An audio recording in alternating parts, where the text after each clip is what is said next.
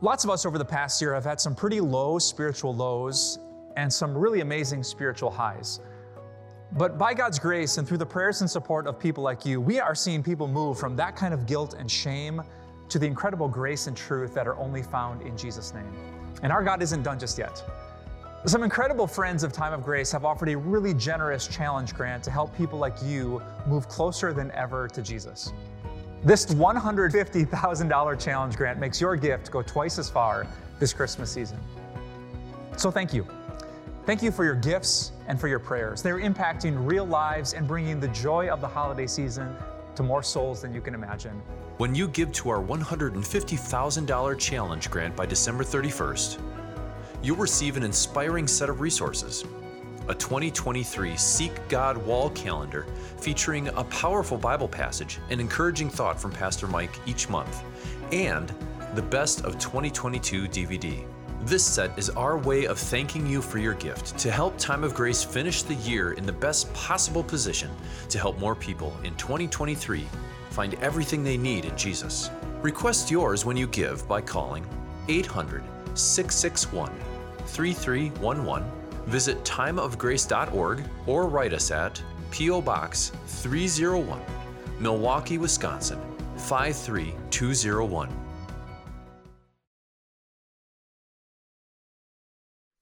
In the last month, I had two conversations with two very different women from two very different backgrounds, but the conversations ended up being about the exact same thing: doubt. Doubts about the faith that I believe in, doubts about the book that I read every single day, doubts about the Savior that I try to follow.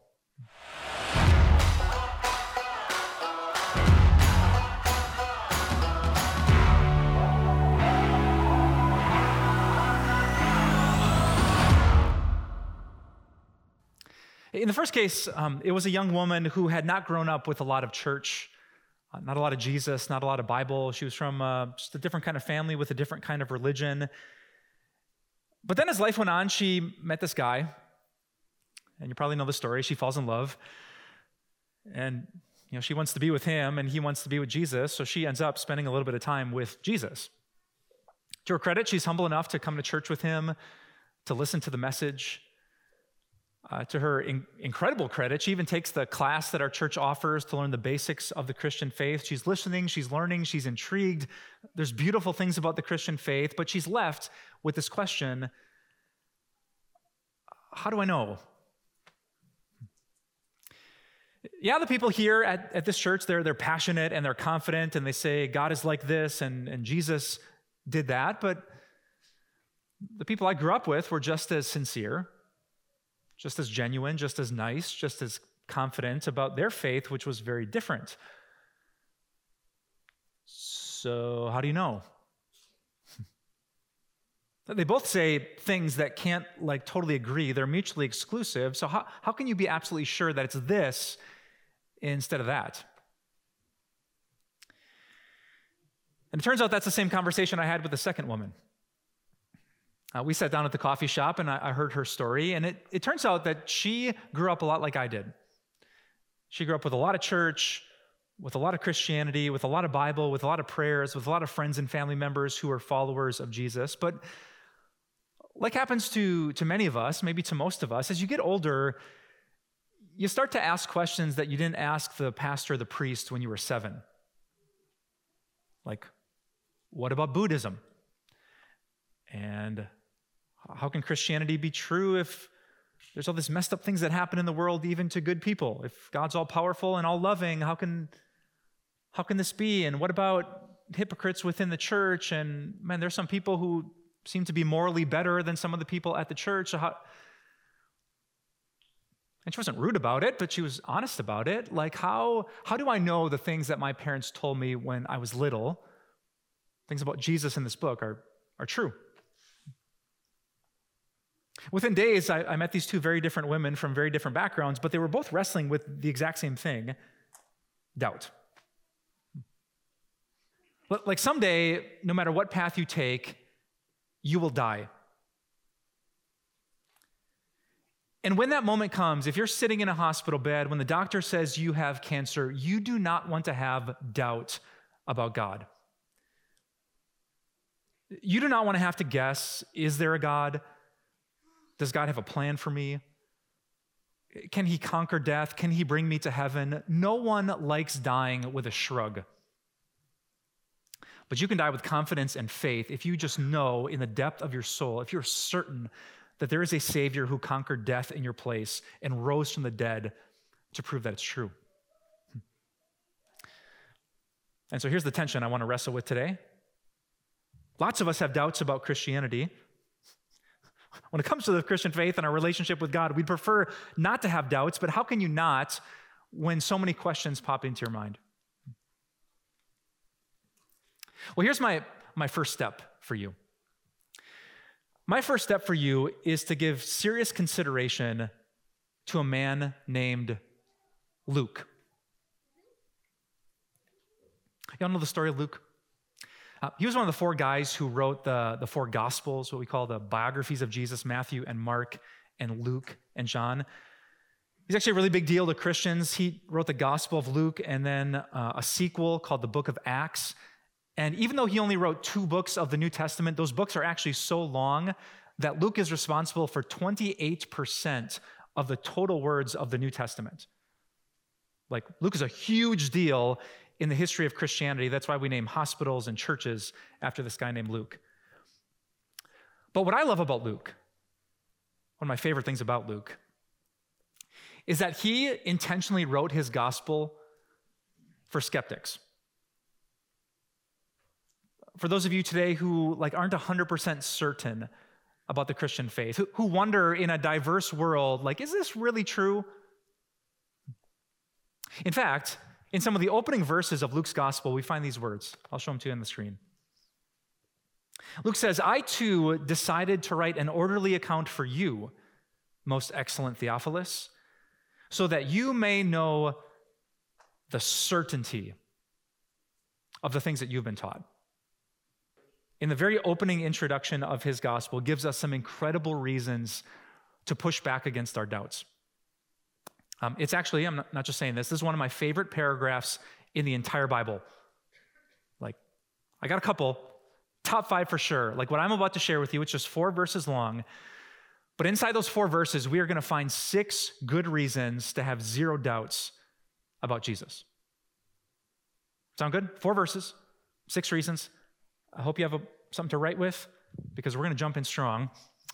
Luke starts, "Many have undertaken to draw up an account of the things that have been fulfilled among us, just as they were handed down to us by those who, from the first, were eyewitnesses and servants of the word." I see at least 3 compelling reasons to take Luke's words seriously in these first few verses. Here's the first one. Because Luke is telling us that there are multiple researchers. Write that down for me, huh? Multiple researchers. You catch the first word? Many. He said, "Many have undertaken to draw up an account of these things about Jesus." Did you know that there are many religions, such as the Muslim religion, Islam, the Mormon religion, Mormonism, whose entire faith is based off of not many, but just one? Muhammad was a man around 700 AD who went into a cave. He said that God spoke to him, and what came out of it was the entire Quran. Joseph Smith said he had this special connection through an angel. What came out of a single man's experience was an entire holy book. It's very different than how the Bible approaches its story about Jesus. In this case, Luke says, "Many have undertaken to draw up an account." Matthew did, and Mark did, and Luke did, and John did. Mark, in fact, did a lot of his interviews with Peter, who was part of Jesus' inner circle. John was part of that inner circle too, as was his brother James, who he talked to. You had Jesus' half-brothers, James and Jude, who wrote books in the New Testament. You had the Apostle Paul, who knew the apostles personally. There were many, many people who were digging into the original details of Jesus' story. right? So when we say the Bible tells the true story of the life of Jesus, we're not saying that Matthew, Mark, Luke, and John cracked open a 12-pack of Israeli IPAs and started to riff it about what happened with Jesus. Now, this was serious to them. This was official to them. In fact, notice the language. He says, many have undertaken to draw up an account. Sounds official, doesn't it? And it was. This is not like you voice texting a friend with all the spelling errors and punctuation marks wrong. This is like a lawyer trying to build an official case to present before a judge.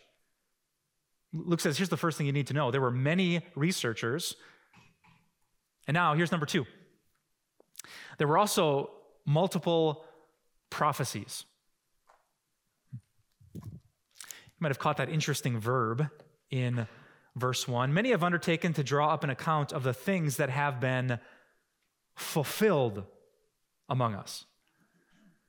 Do you know how many things were written before the New Testament about Jesus that all came true in Jesus? Like, we have documented copies of the Old Testament that were written before Jesus was ever born that make insanely detailed predictions about the life that Jesus would live. And I always want to say to people who are intellectually serious, how do you explain that? Like, the Old Testament is not like a horoscope. Something's going to happen sometime. Like, no, it says things like, but you, Bethlehem Ephrathah, though you are small among the clans of Judah, out of you will come for me one whose origins are from of old, from ancient times. Right? When the Messiah comes, the eternal God, he will be born not just in any Bethlehem, but Bethlehem Ephrathah, that little village just south of Jerusalem. That was written by Micah centuries and centuries before Jesus was born. How did he know that?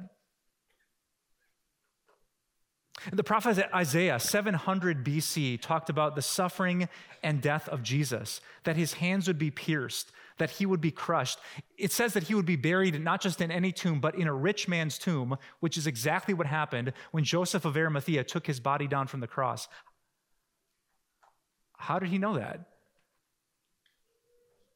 In 2000 BC, God had said to a man named Abraham, it's from your family tree that all the nations of the earth will be blessed. And 1,000 years later, he said to King David, 2 Samuel chapter 7, David, from you will come a king who will sit on a throne forever and ever and ever. That's why Jesus was called the Son of David, the Son of Abraham. How did they know that?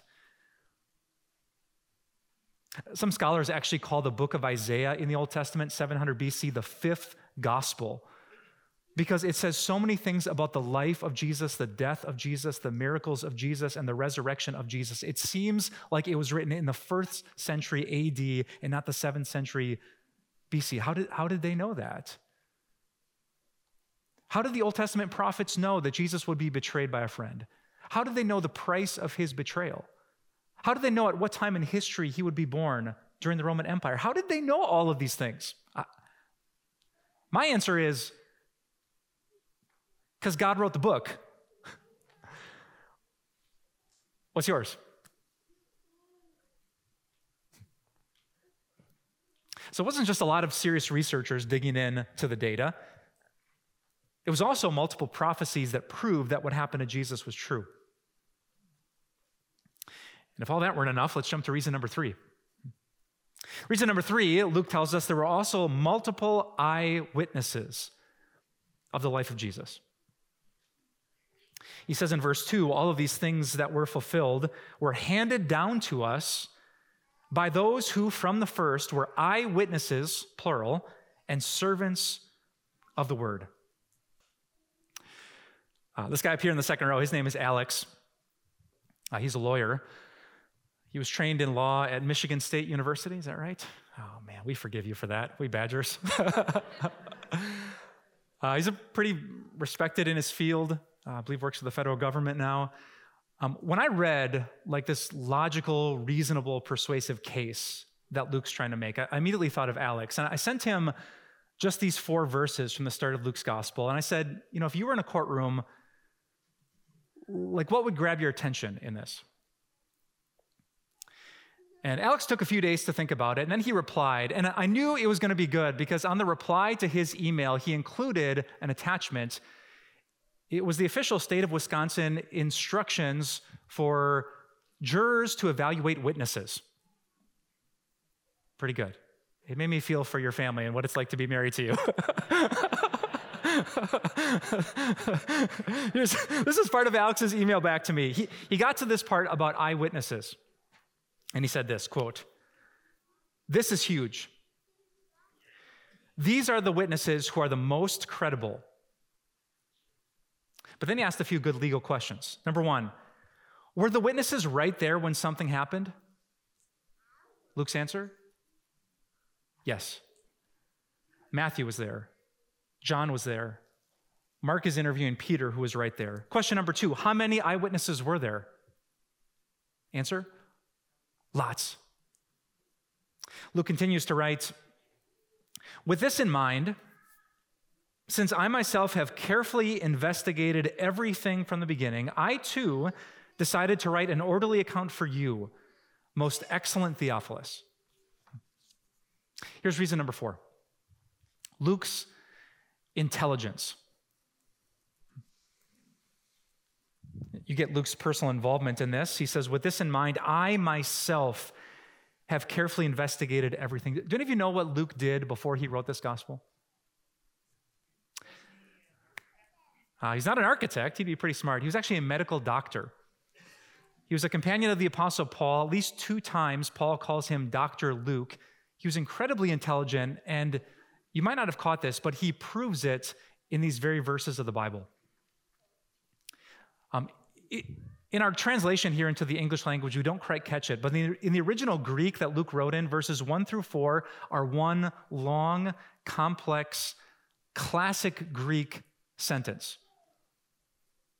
This is not Jesus talked, period. Jesus fed people, period. This is like main verb with subclause, with multiple participles hanging off of the last clause, with... Like Luke is trying to prove that if you want to speak AP Greek, he can do it. He's not some religious dummy. He's a very intelligent man who has put his intelligent brain to use into studying the life of Jesus. If that weren't persuasive enough, reason number five is Luke's approach. Catch these words. Luke says, "I myself have carefully investigated everything from the beginning." Like I myself, I didn't ask my teacher's assistant to take care of this one. Carefully investigated. I didn't just Google this. I wasn't double screening it while I figured out my fantasy football lineup for the weekend. Careful investigation. And he says, I did all of that with everything from the very beginning. You longtime Christians might not have known this, but Luke's gospel is the only one that covers all of it. Like, if you want to know what happened before Jesus was born, Luke is the only one who gets there. If you want the complete story of the birth of Jesus with the shepherds and the angel and running to Bethlehem, Luke is the only one that covers it. If you want to know what happened to Jesus when he was a preteen, Luke is the only one who covers it. All the Gospels cover the life and works and words, death and resurrection of Jesus. Luke is the only one of the Gospels who covers fully the ascension of Jesus and his return into heaven. So if you want, like, the whole story, if you're new to Christianity, well, Luke says it best. I've carefully investigated everything from the beginning. Which brings us to our last reason, reason number six. I'm going to call this Luke's assistance. You might have been intrigued by the name that showed up in these verses. Luke says, I too decided to write an orderly account for you, most excellent Theophilus. Now, people have wondered for the past 2,000 years who this Theophilus is, but here's what we do know. In Luke's writings in the New Testament, he only uses the title most excellent for very, very high-ranking government officials. If you read the end of the book of Acts, when Paul is speaking, defending his faith before governors and kings, he would call them most excellent so-and-so. So we think that Theophilus had a very, very high political position. And because he's showing up in the introduction, like a dedication, in the ancient world, people generally did that to honor the patron or the supporter of their research and their work. We're not 100% sure of this, so don't write it down in pen. But it seems like Theophilus had learned about Jesus. He was a really important man who probably had a lot of money, but he had these doubts about the Christian faith. So what did he do? He gave a bunch of that money to Luke. Luke took a little bit of a time off from his medical practice, and he used his sharp mind to research and interview and carefully investigate all these things about Jesus. Think of it like a research grant, right? Some big foundation gives all the money so you can really go deep and solve a problem. Luke wasn't just on his own. It seems like he had major, major help. And this isn't my most logical point, but some of you Christians know that Jesus had also promised Luke spiritual help. The night before he died, Jesus said, "I will send the Holy Spirit to remind you of the things that I've said." That's why Christians believe the Bible is inspired by the Holy Spirit. It's not just human people hoping to get it right. Actually, God oversaw the whole process so we could have certainty of these things that we have been taught. So, put all this together, and what do you got? We got multiple researchers, Matthew, Mark, Luke, John, Peter, Paul. We have multiple prophecies, born in Bethlehem, died on a cross, buried in a rich man's tomb, raised on the third day. We have multiple eyewitnesses, people who were there just 30 years before to see these things when they had happened. We have Luke writing, an incredibly intelligent man who's approaching this in a very systematic and thorough way, and he has not just God's help, but human help to pull it off. Put all that together, and what do you get? You get a reasonable faith. You get people who can be deeply Christian and deeply thoughtful at the same time. You have an answer from God to deal with some of those doubts that sometimes pop up in your heart and in your head. And you have a reason to keep reading these amazing things about Jesus. So that's my hope and my prayer for you today. When you who are raised in the church have that first doubt, I need you to know the Bible is not the kind of book that says, put your hand down, no more questions, just believe. That's not Luke. And if you're one of those people who think that, well, you read something on the internet and the Bible was written by people and it contradicts itself, so obviously this is all wrong and you must be stupid if you believe it.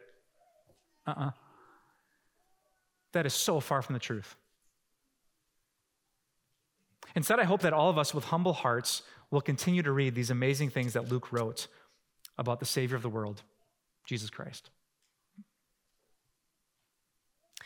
You see, if you would read the Gospel of Luke, you would find out that he is famous for talking about Jesus' love for very imperfect people.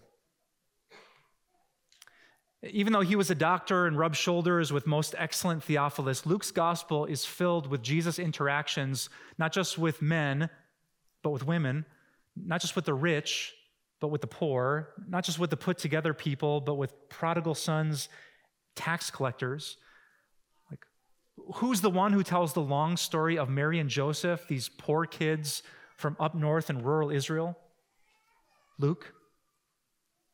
Who's the only one that talks about the shepherds, these third shift, rough around the edges kind of guys who get good news of great joy? Luke. Who's the only one in the Bible to tell the story of Zacchaeus, that rich scumbag tax collector who met Jesus and whose life was changed? Only in Luke. Where's the only spot in the Bible where you can find that short story of the prodigal son?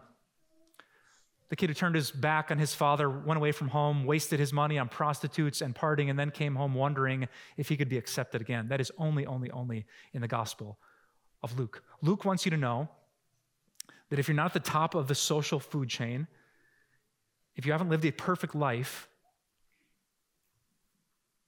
Jesus. The reason he wrote his gospel is not just so that you would ace the theological test.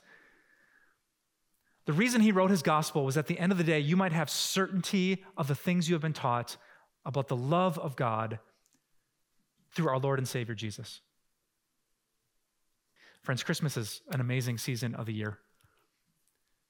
But what makes it amazing is being certain about Jesus.